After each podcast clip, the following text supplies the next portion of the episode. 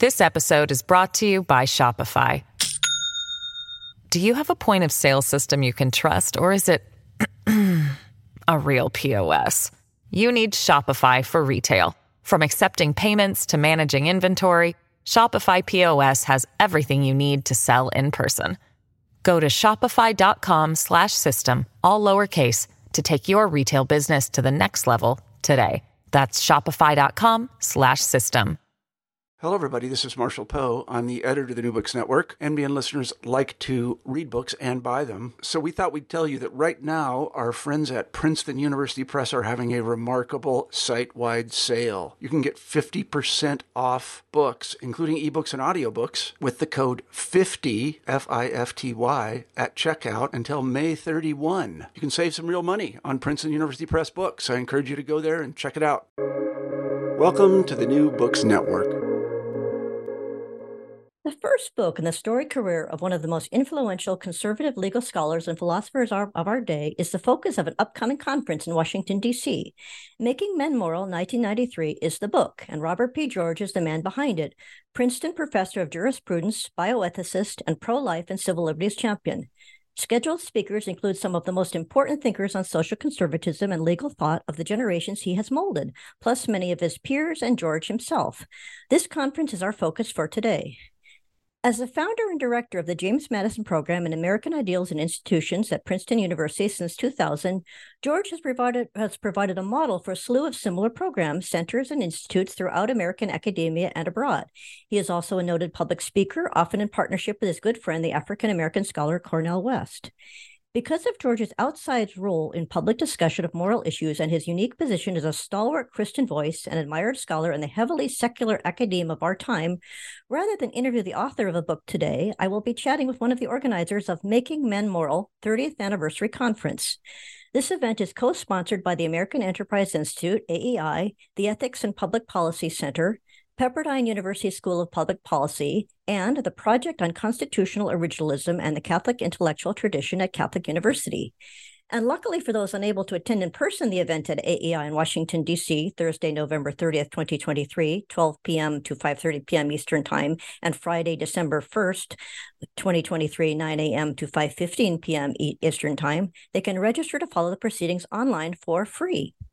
This is a welcome opportunity to learn about one of the most important books in the fields of moral philosophy, the philosophy of law, and natural law of the last 30 years.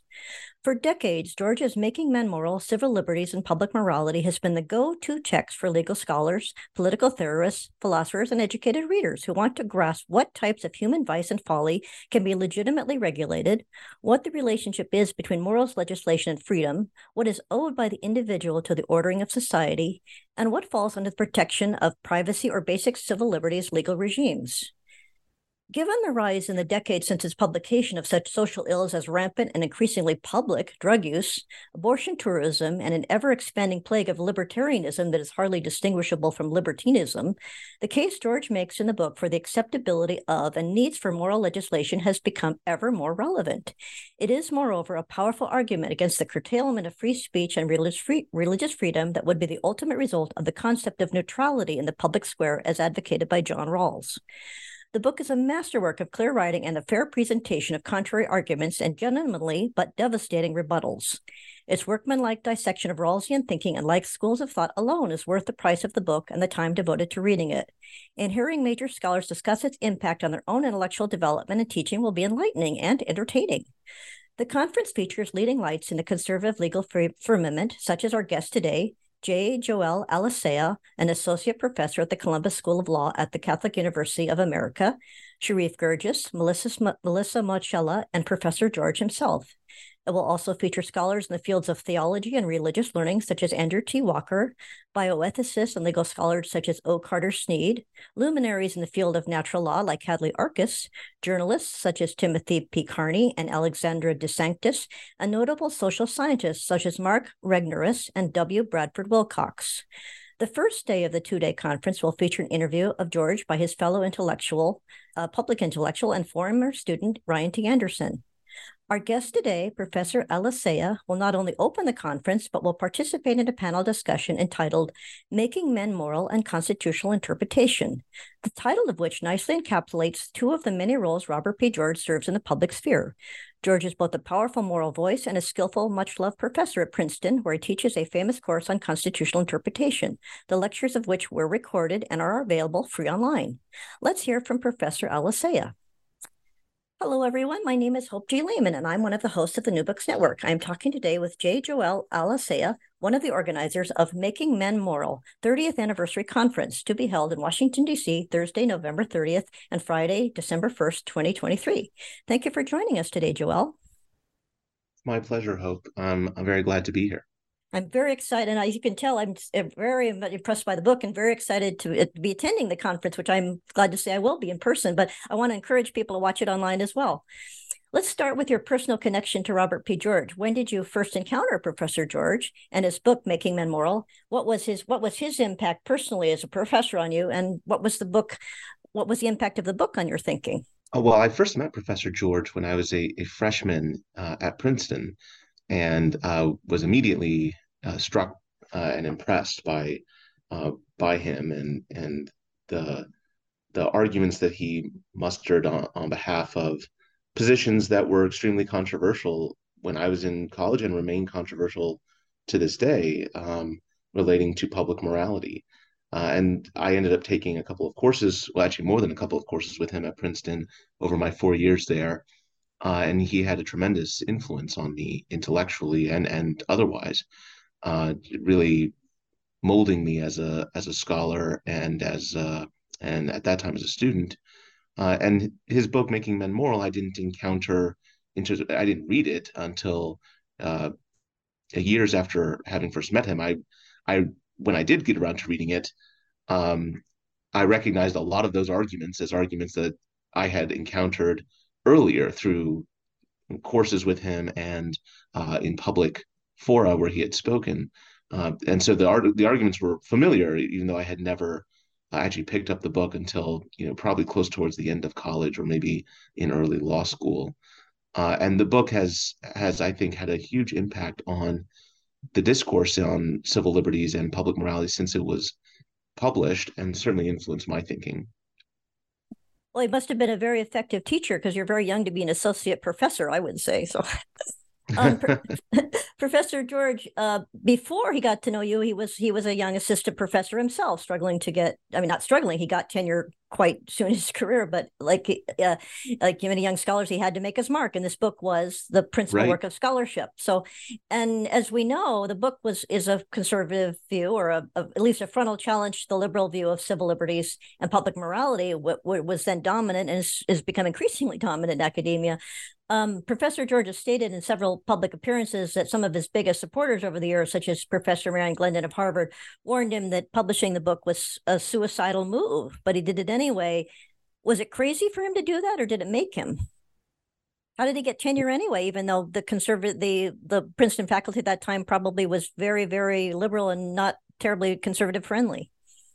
Well, I think that uh, it might very well have been um, at the time uh, imprudent, uh, and yet and yet it did have exactly the effect you described in that it uh, it made his career. And I think that just speaks to the exceptional quality not only of the book but of Professor George himself. Uh, in that, in the hands of um, a less rigorous, less skillful scholar, uh, arguments like the ones that he presents in his book might very well have uh, doomed somebody's career because of how controversial they were. Mm-hmm. Um, but because, but precisely because he's such a rigorous thinker and presents the contrary arguments fairly and as sympathetically as possible before demonstrating why he thinks they're wrong, and uh, does so in a way that is charitable and good natured but firm. Uh, it it was very difficult for those who disagreed with the book to fault its quality uh, it's clearly just a, a, an outstanding work, hmm. and and him and, and you know Professor George personally is somebody who yeah, makes friends easily and is is able to forge uh, connections with those who disagree with him uh, in good faith. Hmm. I think those kinds of qualities are what have allowed him to uh, to excel throughout his career, notwithstanding the fact that he makes controversial arguments in favor of, of positions that many in the academy uh, strongly disagree with. Yeah, I should make clear when I say it's a conservative book, I should say it's really not. It's a it's by it's a book by a conservative, but it's not a tendentious or ideologically based book at all. It's very fair. In fact, I think if if if you if someone were new to it, they couldn't tell. Although I take that back. I mean, he does say at the beginning of the book, "This is where this is my position, and this is what I hope I will contribute to the discussion." But you're right. He does say he is it's very good natured. In fact, I liked it one line I wrote out loud in the book at one point. He says something like, um, I love talking philosophy. I love talking about ideas with people, none of none of whom sometimes agree with what I'm saying. which I thought was yeah, kind of cute. Is, it's a common experience for him, I'm sure, uh, to uh, to be speaking with people who strongly disagree with him. But hmm. I think that what you just said there, Hope, is is really important um, to communicate about Professor George's uh, career um, and the effect that he has had on so many other scholars and especially his students in modeling mm.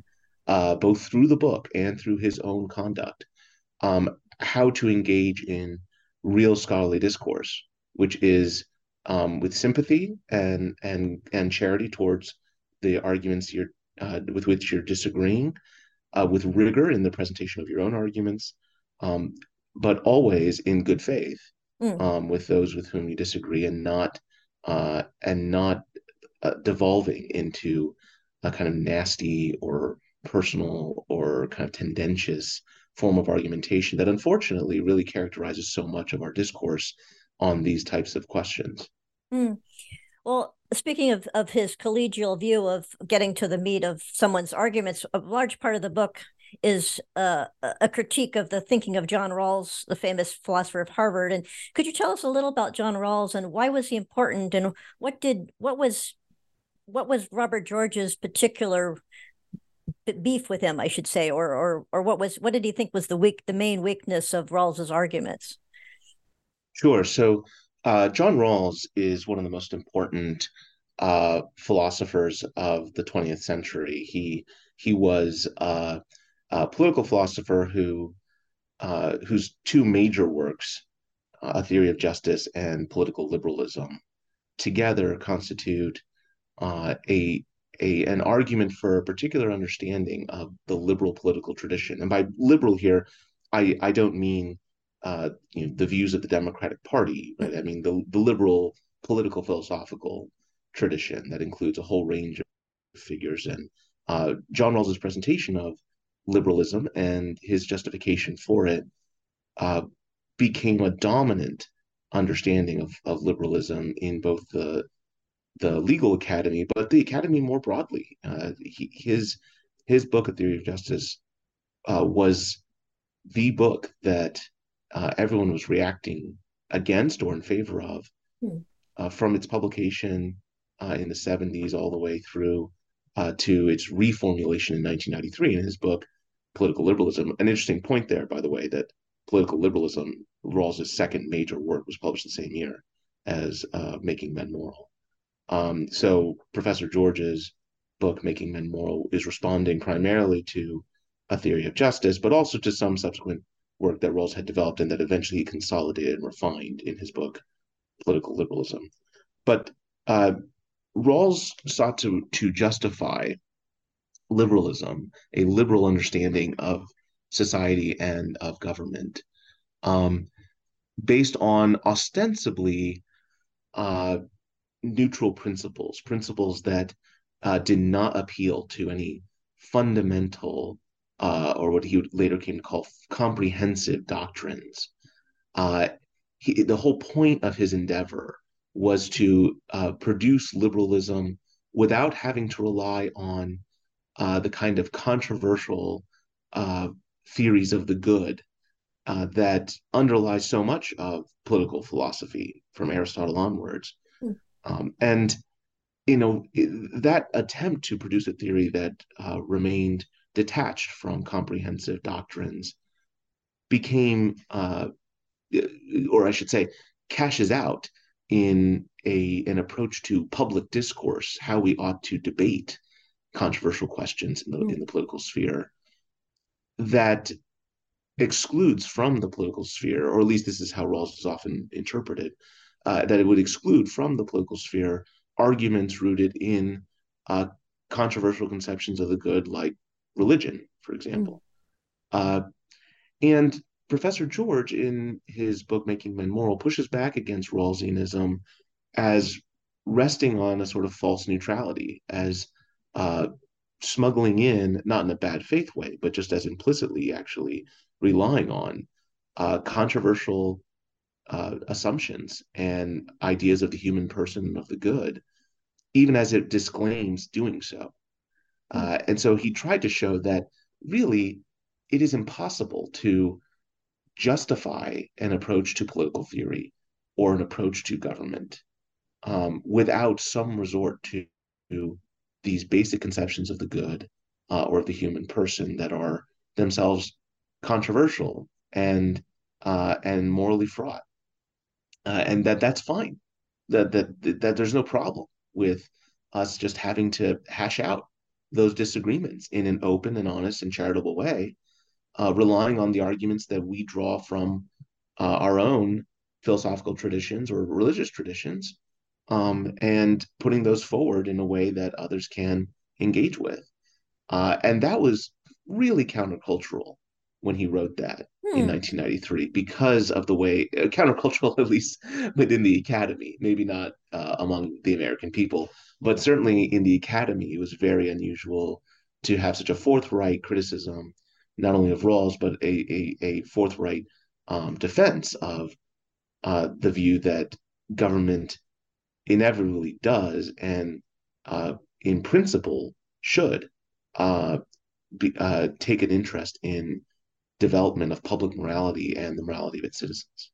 Mm-hmm. Would it be fair to say that that George won the day in that Rawls is not is not really referred to much anymore, at least in the I mean as a as a as a political philosopher, at least in the, the political discourse for the common man, for and also does it seem that Rawls's views that George exposed them as being rather barren and sterile and against diversity of thought, which is very big these days, and in a way that Robert George was a pioneer of the idea of diversity of views, not not not restricting them to the sort of Unitarian liberal Episcopalianism that that Rawls, the Rawls seemed to advocate, even though he didn't want any that Rawls didn't did did not want a, an overtly religious view, but did is is is George more relevant than Rawls, or is that that's kind of biased because the whole conference is about it's a biased question? But is Rawls as salient a figure as he once was? That's that's interesting question. My own perception is that uh, Rawls's work has become less influential in the 21st century, um, in at least in the uh, in the parts of the academy outside the legal academy, outside of law professors. Mm.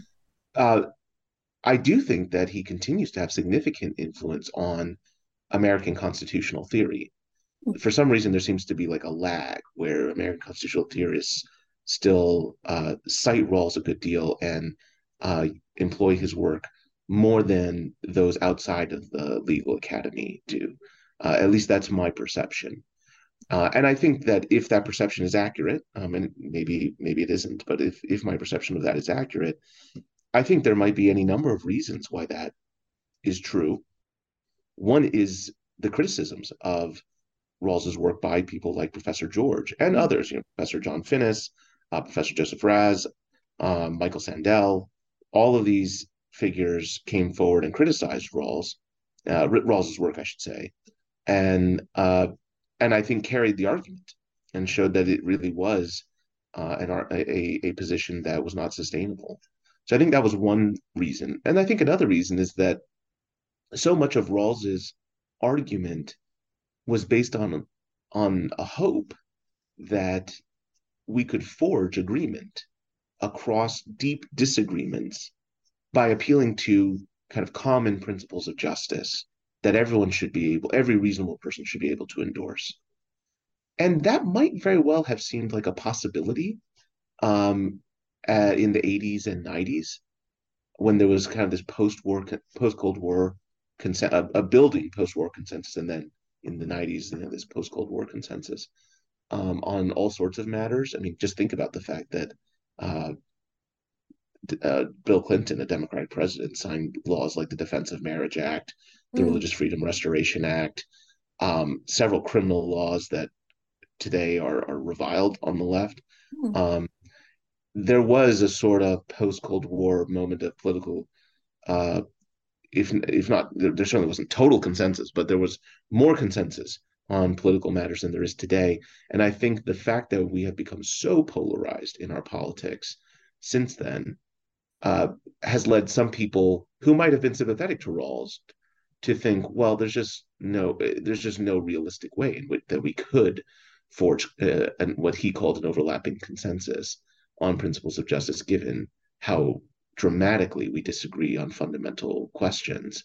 Uh, so I think it was a combination of both his arguments being shown to, to have serious flaws on their own terms, and that events, just historical events, uh, moved away from uh, the idea that there could be some sort of consensus across deep philosophical disagreement. Yeah, it seems like the left, uh, Rawls was very, his one of his main aims was to establish a, a, a, public discourse of neutrality, and the left today is not particularly interested in being neutral at all. They're quite quite aggressive, or or the or the right too. They don't their neutrality doesn't seem to be a popular view. Um, you mentioned. I like, think that's wanna, right. Oh, oh, I'm sorry. Go ahead. No, I'm sorry. I was just gonna say I think that's right. That that mm-hmm. that uh, the the both on the left and the right uh, today, I don't think there is much interest in the idea of some sort of moral neutrality, at least not in our public discourse on on fundamental questions of morality. The left um, and the right both make very strong moral arguments um, and adopt controversial moral positions um, just think of the debate we're having now over transgenderism. Mm, uh, yes. the, the left's the left's position on that is not that you know the government ought to be morally neutral, right? The the, the left's position is that uh, transgenderism is is a, a, new civil rights movement, and that transgender ideology should be enforced through law, right? Mm. Uh, and that people ought to conform to uh, that ideology. And the right's uh, opposition to that is equally fervent and uh, and and those on the right seek to reflect their views in law because mm. they they perceive a, a, a, really important moral question to be at stake. Uh, so I think you're right that you know that we both sides have really just moved away from any notion of neutrality, which Professor George's book showed was actually impossible anyway to uh, mm. to achieve. Hmm.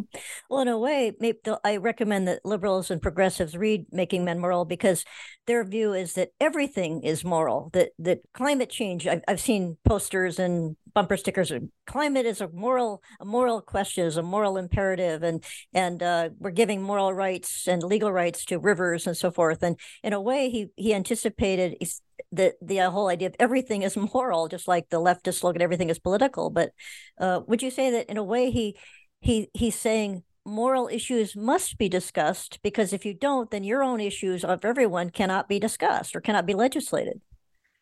Well, I think I think he would say. I think one of the points he's making in the book is that um, you uh, legislators legislators are relying on moral judgment, hmm. uh, and even if they pur- purport to be acting neutrally on us on controversial moral questions, that's just smuggling in moral judgments you know implicitly right? And again it doesn't have to be that they're doing so in bad faith. It, it could be that they're they are not consciously in some cases they're not consciously aware in some cases that they are relying on controversial moral propositions but they are.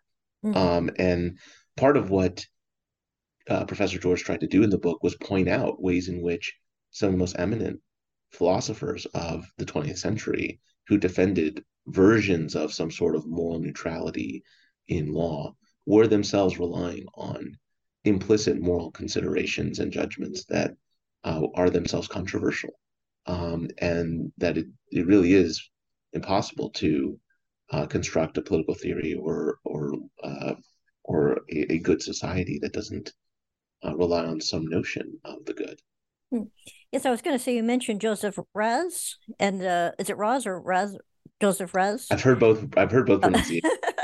that's good to know because that way I, I will mispronounce it or not or pronounce it correctly either way. But there's a whole chapter devoted to him in particular and his and his interesting view of of um, morality and perfectionism. I wonder if you could talk about the word perfectionism because that's used in the book quite a bit. What does that mean? And or is that too? Is that too? That's too. I guess that's too broad a topic. That. well, uh, the, the book the book defends um, what Professor George calls a perfectionist understanding of uh, political philosophy, in which uh, and, and, perfectionism, as as George understands it in the book, um, is an idea that uh, that law has a legitimate role in, uh, in principle at least, in shaping public morality and in shaping uh, the morality of citizens, uh, as against a sort of anti-perfectionist view of political philosophy that would attempt to disclaim any legitimate role of the government in shaping public morals, uh, or at least a very minimal role for the government in shaping public morals. Um, and that's the that's really the debate at the heart of the book is between perfectionism and anti-perfectionism. Um, Raz is an interesting figure because uh, he actually is a critic of many of the anti-perfectionist liberals that Professor George is also criticizing in the book, and yet he ends up in a in a place uh, in his own arguments that Professor George uh, then proceeds to uh, to criticize. So they're allied on, in some areas uh, in the book, uh, and then uh, on opposite sides in in other areas. So they agree, for example, in criticizing a lot of what Rawls says.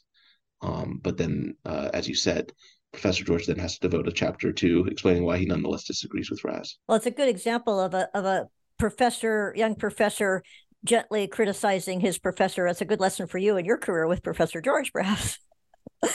um, yes, and you know, um, I I uh, uh, I I don't think that I've ha- I've had any uh, writings yet where I've uh, uh, uh, disagreed with something that Professor George has written. Um, I do think that uh, my interpretation of Rawls's work uh, is it, there, there, it might be different than how Professor Georgia interpreted Rawls's work uh, on some points, um, but you know certainly not in uh, in the ultimate conclusion that um, I would reject Rawls's views for the same reasons that he would. This episode is brought to you by Shopify. Do you have a point of sale system you can trust, or is it? A real POS. You need Shopify for retail. From accepting payments to managing inventory, Shopify POS has everything you need to sell in person. Go to shopify.com/system all lowercase to take your retail business to the next level today. That's shopify.com/system. Speaking of, speaking of your relations with Robert George, I'd like to mention that uh, you have worked as a as a co as a uh, what a contributor to a recent you know, online colloquium about the uh, um, jurisprudence of Samuel Alito, and that was very interesting. And then I and then you have also been a moderator or of, of Robert P. George and William Galston that's online. At, that was also at AEI, I believe, and that was a very very good interview. So I encourage listeners to to um, Google your name and Robert P. George and find links to those to those events and and the publications.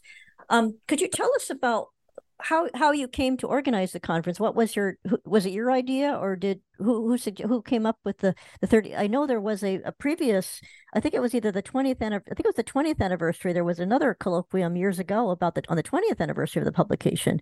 What was what was the origin of this conference? Well i can tell you um, what the origin was on my end uh, which is that i was rereading part of the the book making men moral um, maybe a year ago, a year and a half ago, I can't quite remember when.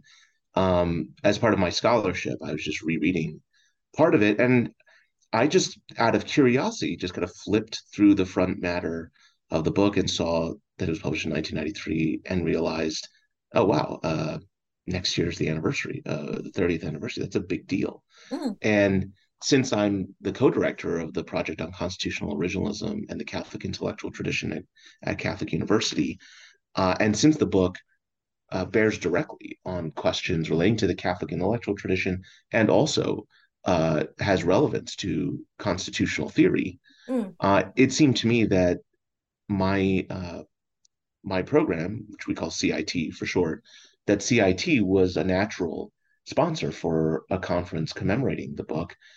Uh, and so I reached out to Professor George uh, about it and uh, found out that uh, he had already been in, in touch with Pepperdine about putting on a, a conference relating to the 30th anniversary because he has a relationship with with Pepperdine.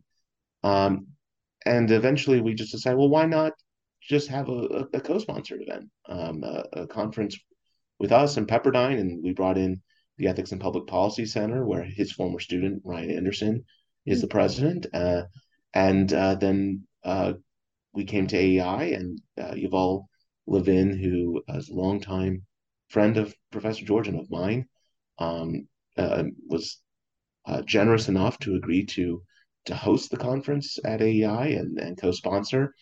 Uh, so it's a four organization uh, effort here to to bring this this conference about, uh, and I think that in part because of the broad range of people we've brought together to organize the conference, and of course because of Professor George's long and long-standing and many friendships, um, we've been able to to also bring together a tremendous group of panelists.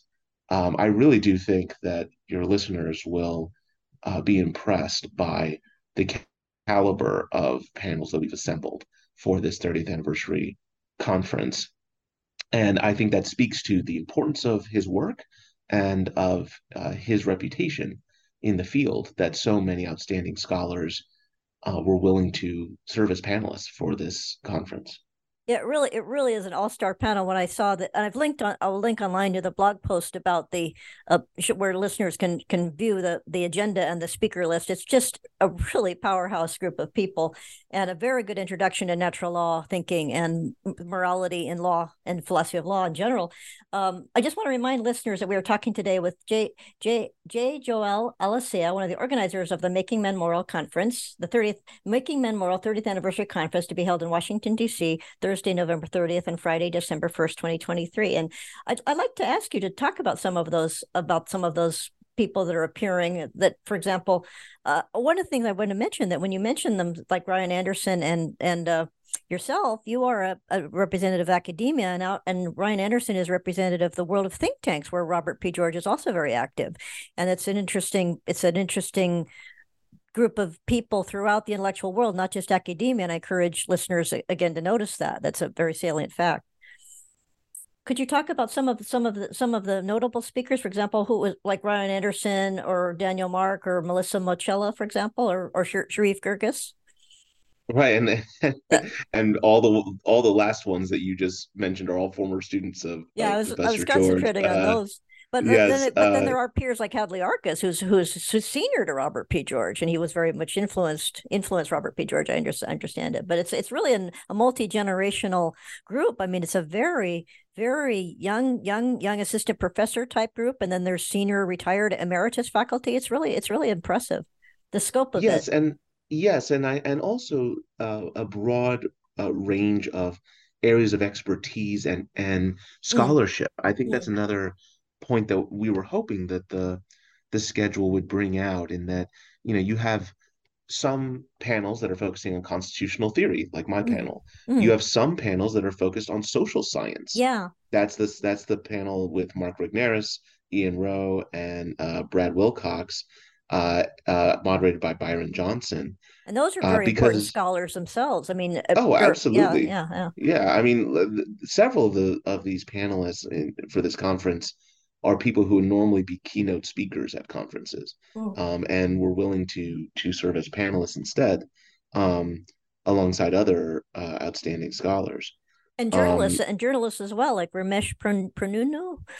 Ponnuru, yeah, yeah. Uh, also a former student of yeah. uh, Professor Georgian and uh, the editor at uh, National Review magazine, mm. um, and a non-resident fellow at AEI. He's, uh, you know, Ramesh is an unusual uh, journalist in the degree of mastery that he has over uh, uh, questions of political philosophy. Mm. So the panel that he's moderating, for example, is called "Making Men Morals: Challenge to Liberalism," and that panel is really going to focus on uh, sort of what you and I started with, which is what was sort of the uh, uh, the governing understanding of liberalism when the book was published, especially Rawlsianism, and how did the book interact with and seek to uh, uh, call into question that understanding of liberalism.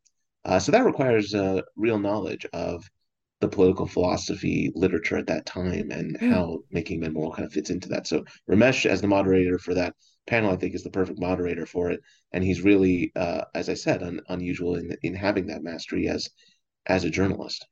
Hmm. I was going to say you talk about having the mastery of political or basic political philosophy that, that affects society at large. And for example, could you talk about uh, um, Professor George is well known for his commitment to freedom of speech, for example, and how will that how will that be discussed? How is it discussed in the book, and who will address it at the conference? Right. So he in his final chapter of the book, Professor George sketches out, and he makes clear that it's just kind of a sketch. It's not mm.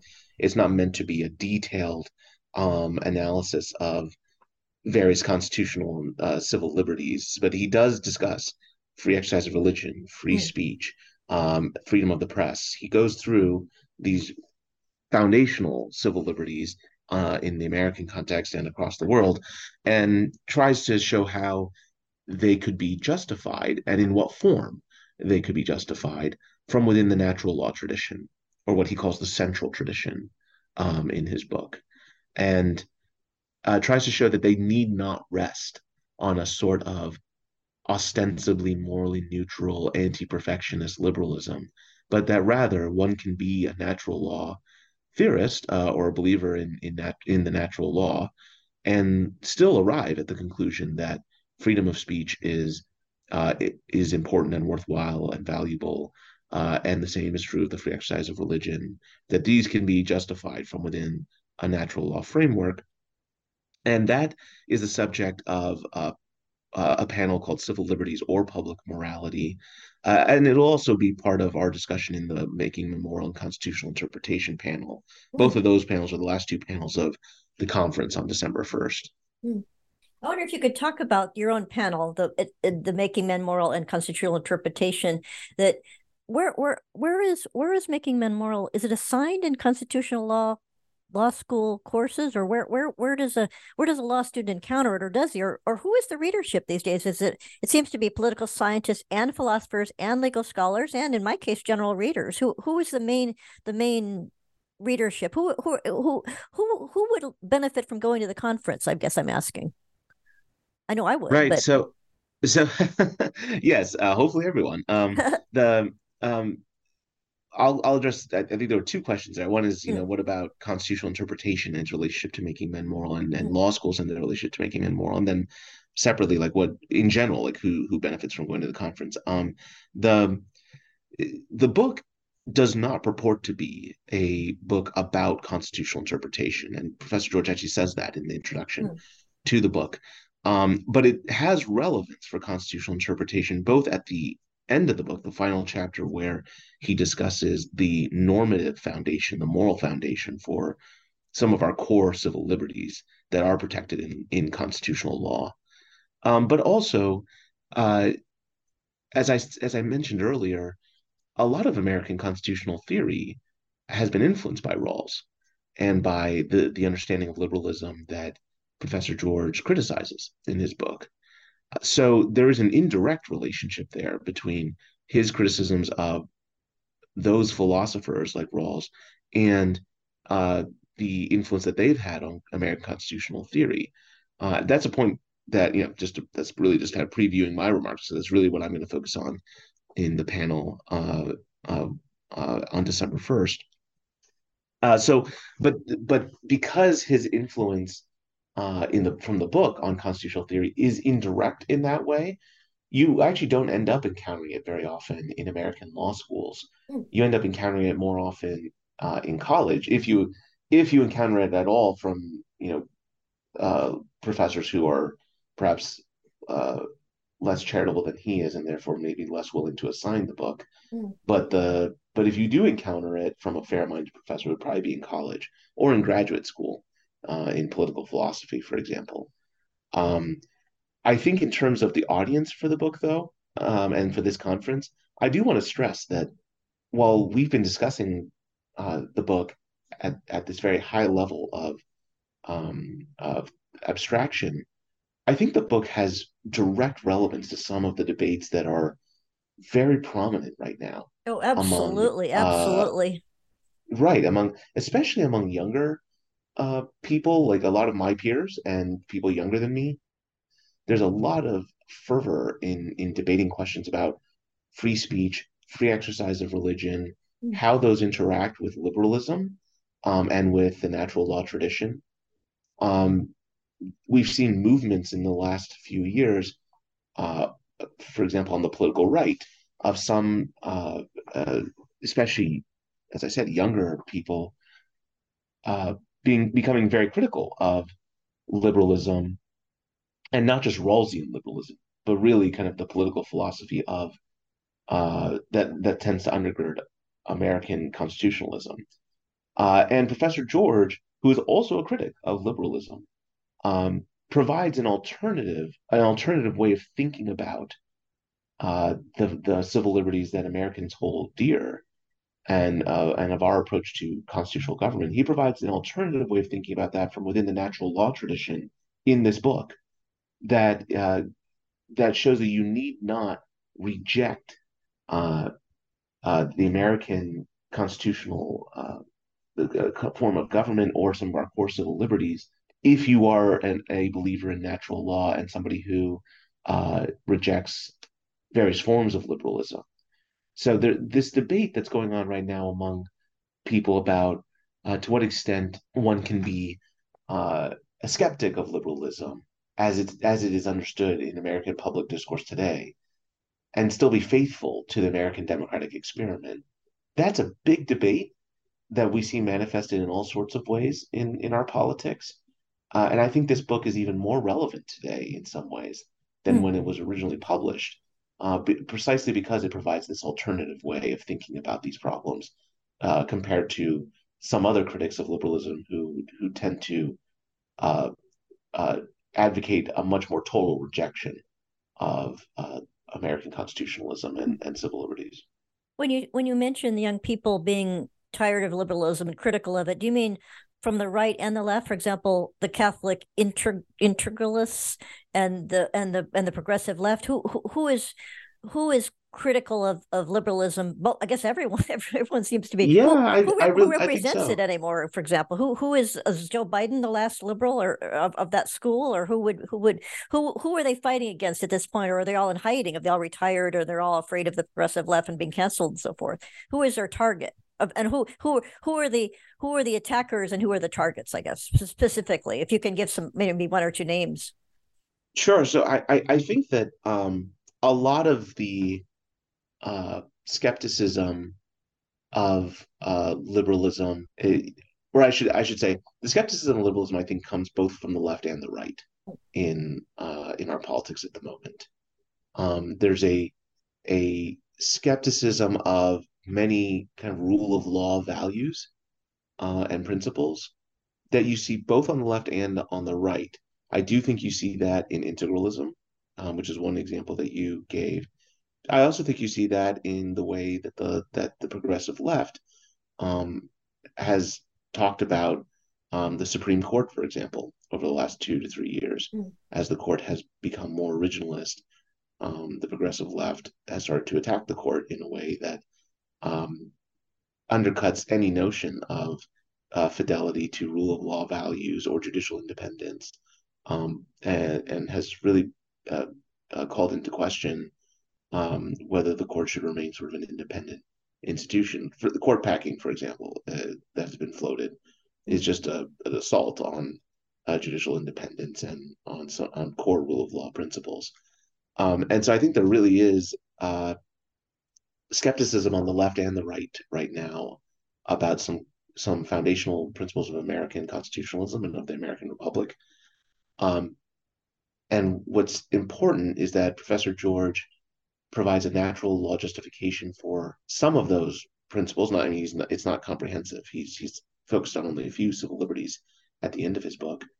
Um, but he provides a natural law justification for and, and a framework for thinking about those questions uh, that doesn't require their their complete rejection, uh, the rejection of those rights and those principles, but rather a reformulation of their justifications. Well, I've been a little remiss in assuming that our, list, our listeners know what natural law is, and at the risk of of of reader, I, I ask most most of my interviewees, could you explain what natural law is? And they, but could you give us what your view of natural law is? uh, sure. So, um, nat- the natural law tradition, uh, when we talk about natural law, what we're talking about are uh, principles that allow us to decide what we ought to do mm. in given situations. You know, in our day to day lives, we encounter all sorts of choices that we have to make about uh, what to do, how to pursue what we think is good, and we make these choices all the all the time, sometimes without even really thinking about them. And natural law is uh, it's a set of principles uh, based in reason that guide human conduct about what we ought to do in order to live a life of fulfillment and happiness. Mm. Um, to be truly happy, truly fulfilled, is to live in accordance with these principles of the natural law. Uh, and I can say that that very high level of abstraction, um, but just to give you know a more concrete manifestation of it. Mm. Uh, so, if if you were to um, uh, have to make a decision about whether to betray a good friend of yours, for example, in some way, uh, you might very well achieve some kind of immediate material good by betraying your friend, right? Um, like maybe some the person's going to pay you some amount of money uh, to do so. Uh, money is a material good that can be used for all sorts of uh, things. It's an instrumental good. Um, but acting in a way against the friendship of your friend, betraying your friend, um, is to go against a a good that is inherently valuable for its own sake. Your friendship with that person is valuable quite apart from any instrumental value that it might have it's worth pursuing for its own sake. You can understand the intelligibility of preserving that friendship, and you can understand, therefore, what is bad about betraying that friendship, acting contrary to the good of that friendship. Uh, and you can understand all of that simply through reason, right? Um, uh, and through your own kind of moral intuition as you as you think about and reflect upon the good of friendship.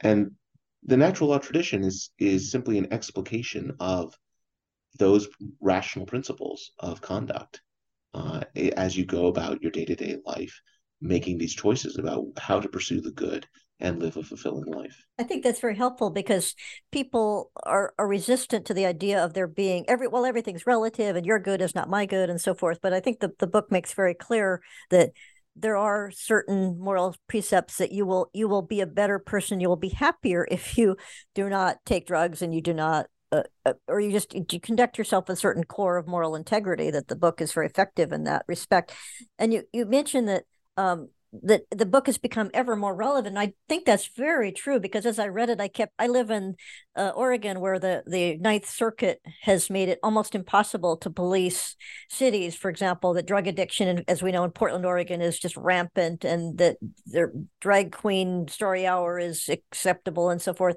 And could you talk about some of the, the the the real relevance of the book these days because as I as I as I say as I read it that I kept thinking I've seen my own little town become increasingly less livable for children, for example, in the parks and that kind of thing, where where where public spaces are are just no longer safe and and pleasant. And and eh, and could you talk about? I guess the, the point is that I'm trying to make is that moral laws, the idea of moral laws seem prudish or or or self-righteous or censorious, but the book makes clear that some of them are about quality of life for the vast majority of people and they're not cruel. They're not based on they're not punitive in other words. Could you talk about the humanity of the book a little bit or am i am i reading my own views into it?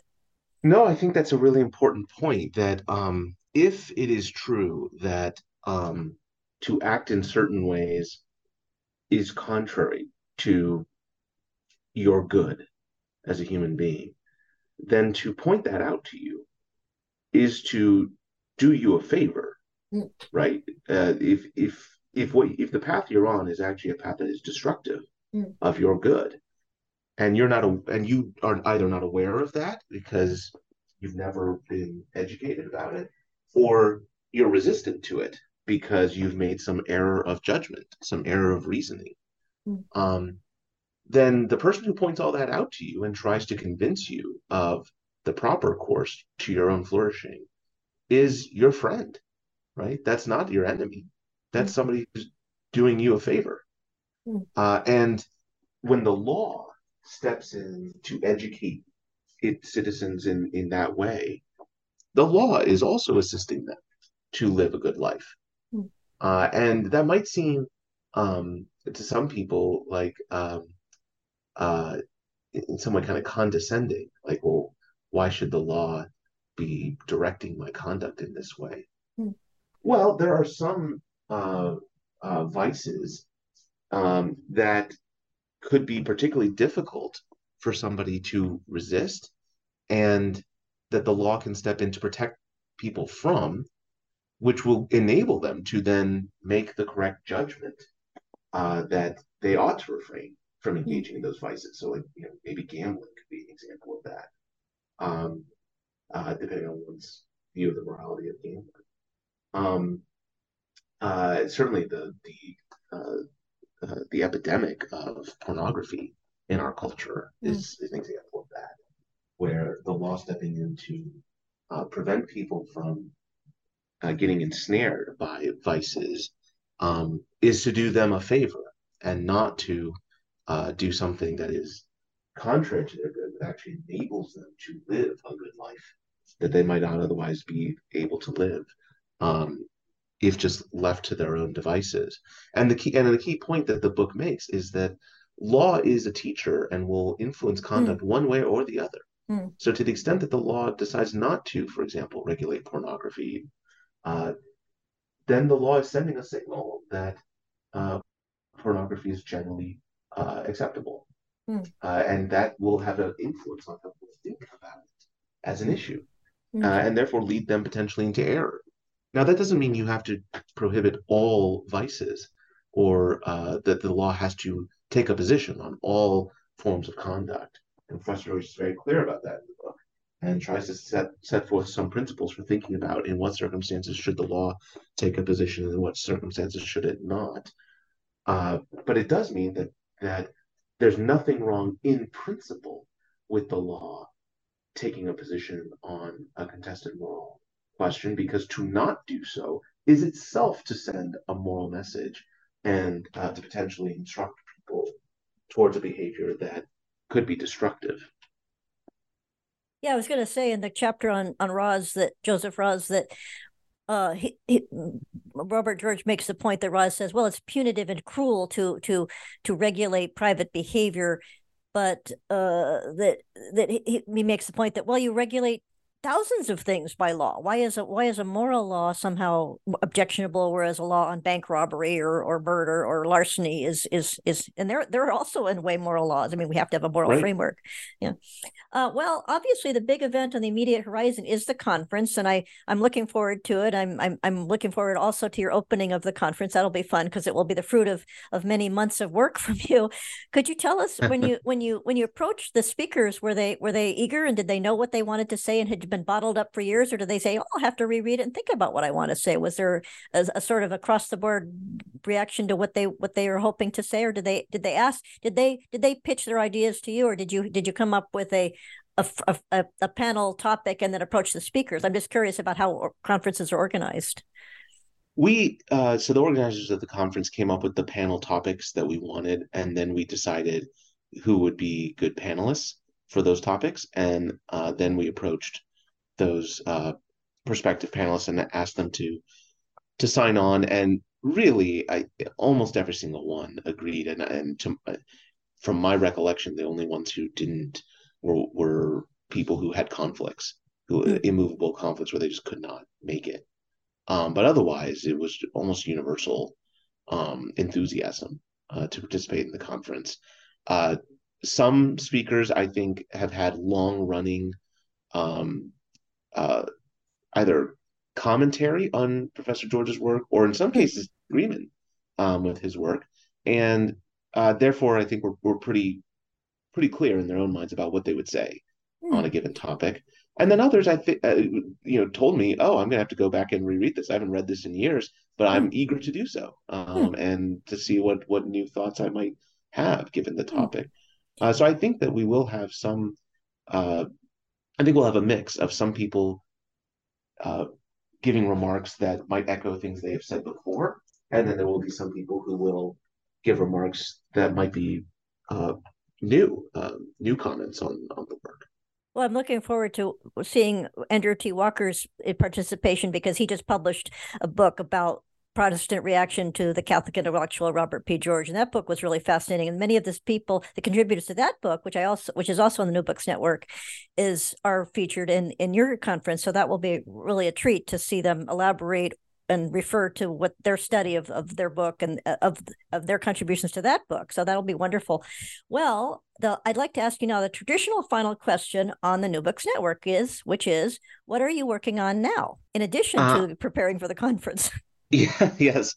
Um, I'm I'm actually um, trying to finish uh, a law review article on the relevance of Cicero to American constitutional theory. Uh, he's been largely neglected in American constitutional theory literature, hmm. uh, but I think he's he actually has a lot to say and uh, a lot of relevance to debates within American constitutional theory.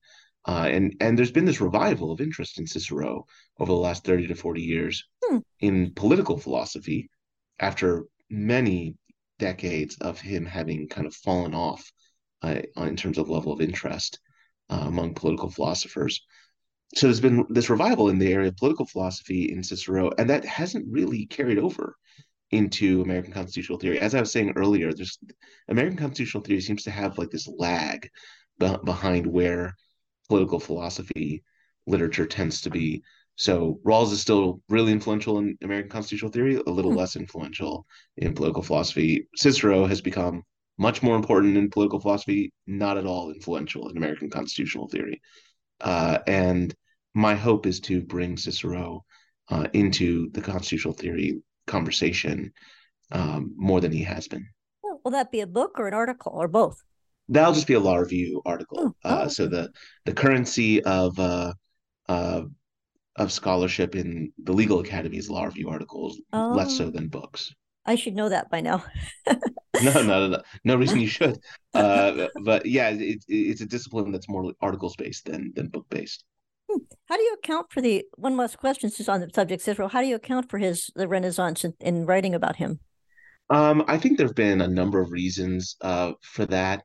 Um, mostly it's been because of a, a, handful of scholars who started making the argument that uh, Cicero made several distinctive contributions to political philosophy.